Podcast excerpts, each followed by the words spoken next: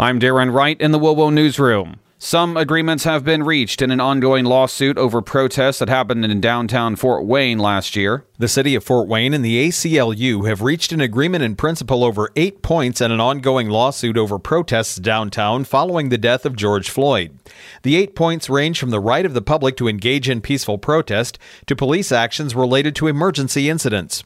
It was clearly noted, though, that damage claims remain to be litigated pending a settlement and that both parties continue to have disagreements over certain legal standards. The current agreement in principle was reached after numerous meetings between the city and the ACLU with a new neutral mediator. Find full details within this story at WOWO.com.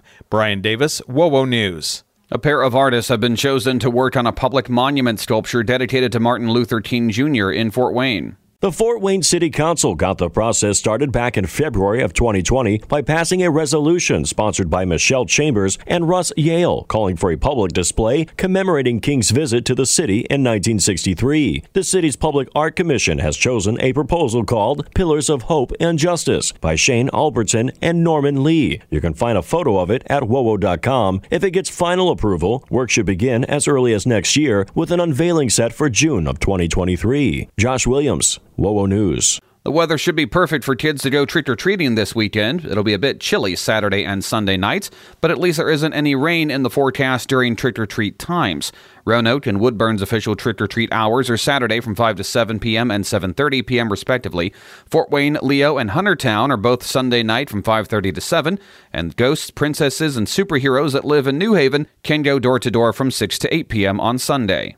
And as you might guess, this weekend is all about Halloween and fall fun in Fort Wayne. Aaron Okerson of Visit Fort Wayne has a preview for us. So it's the final weekend for the Kuehnert Dairy Fall Festival. You can enjoy that this Friday, Saturday, and Sunday, where you can conquer their six acre corn maze. You can try the famous Mousetrap grilled cheese, which is amazing. It's also the last weekend for the Botanical Conservatory's Pumpkin Path exhibit, and this is happening in their outdoor garden. So it's really fun, a nice way to enjoy uh, the fall weather.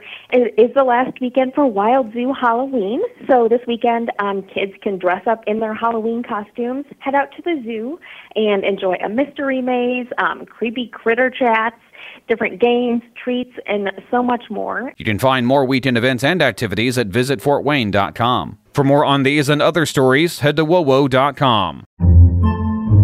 Podcasts by Federated Media.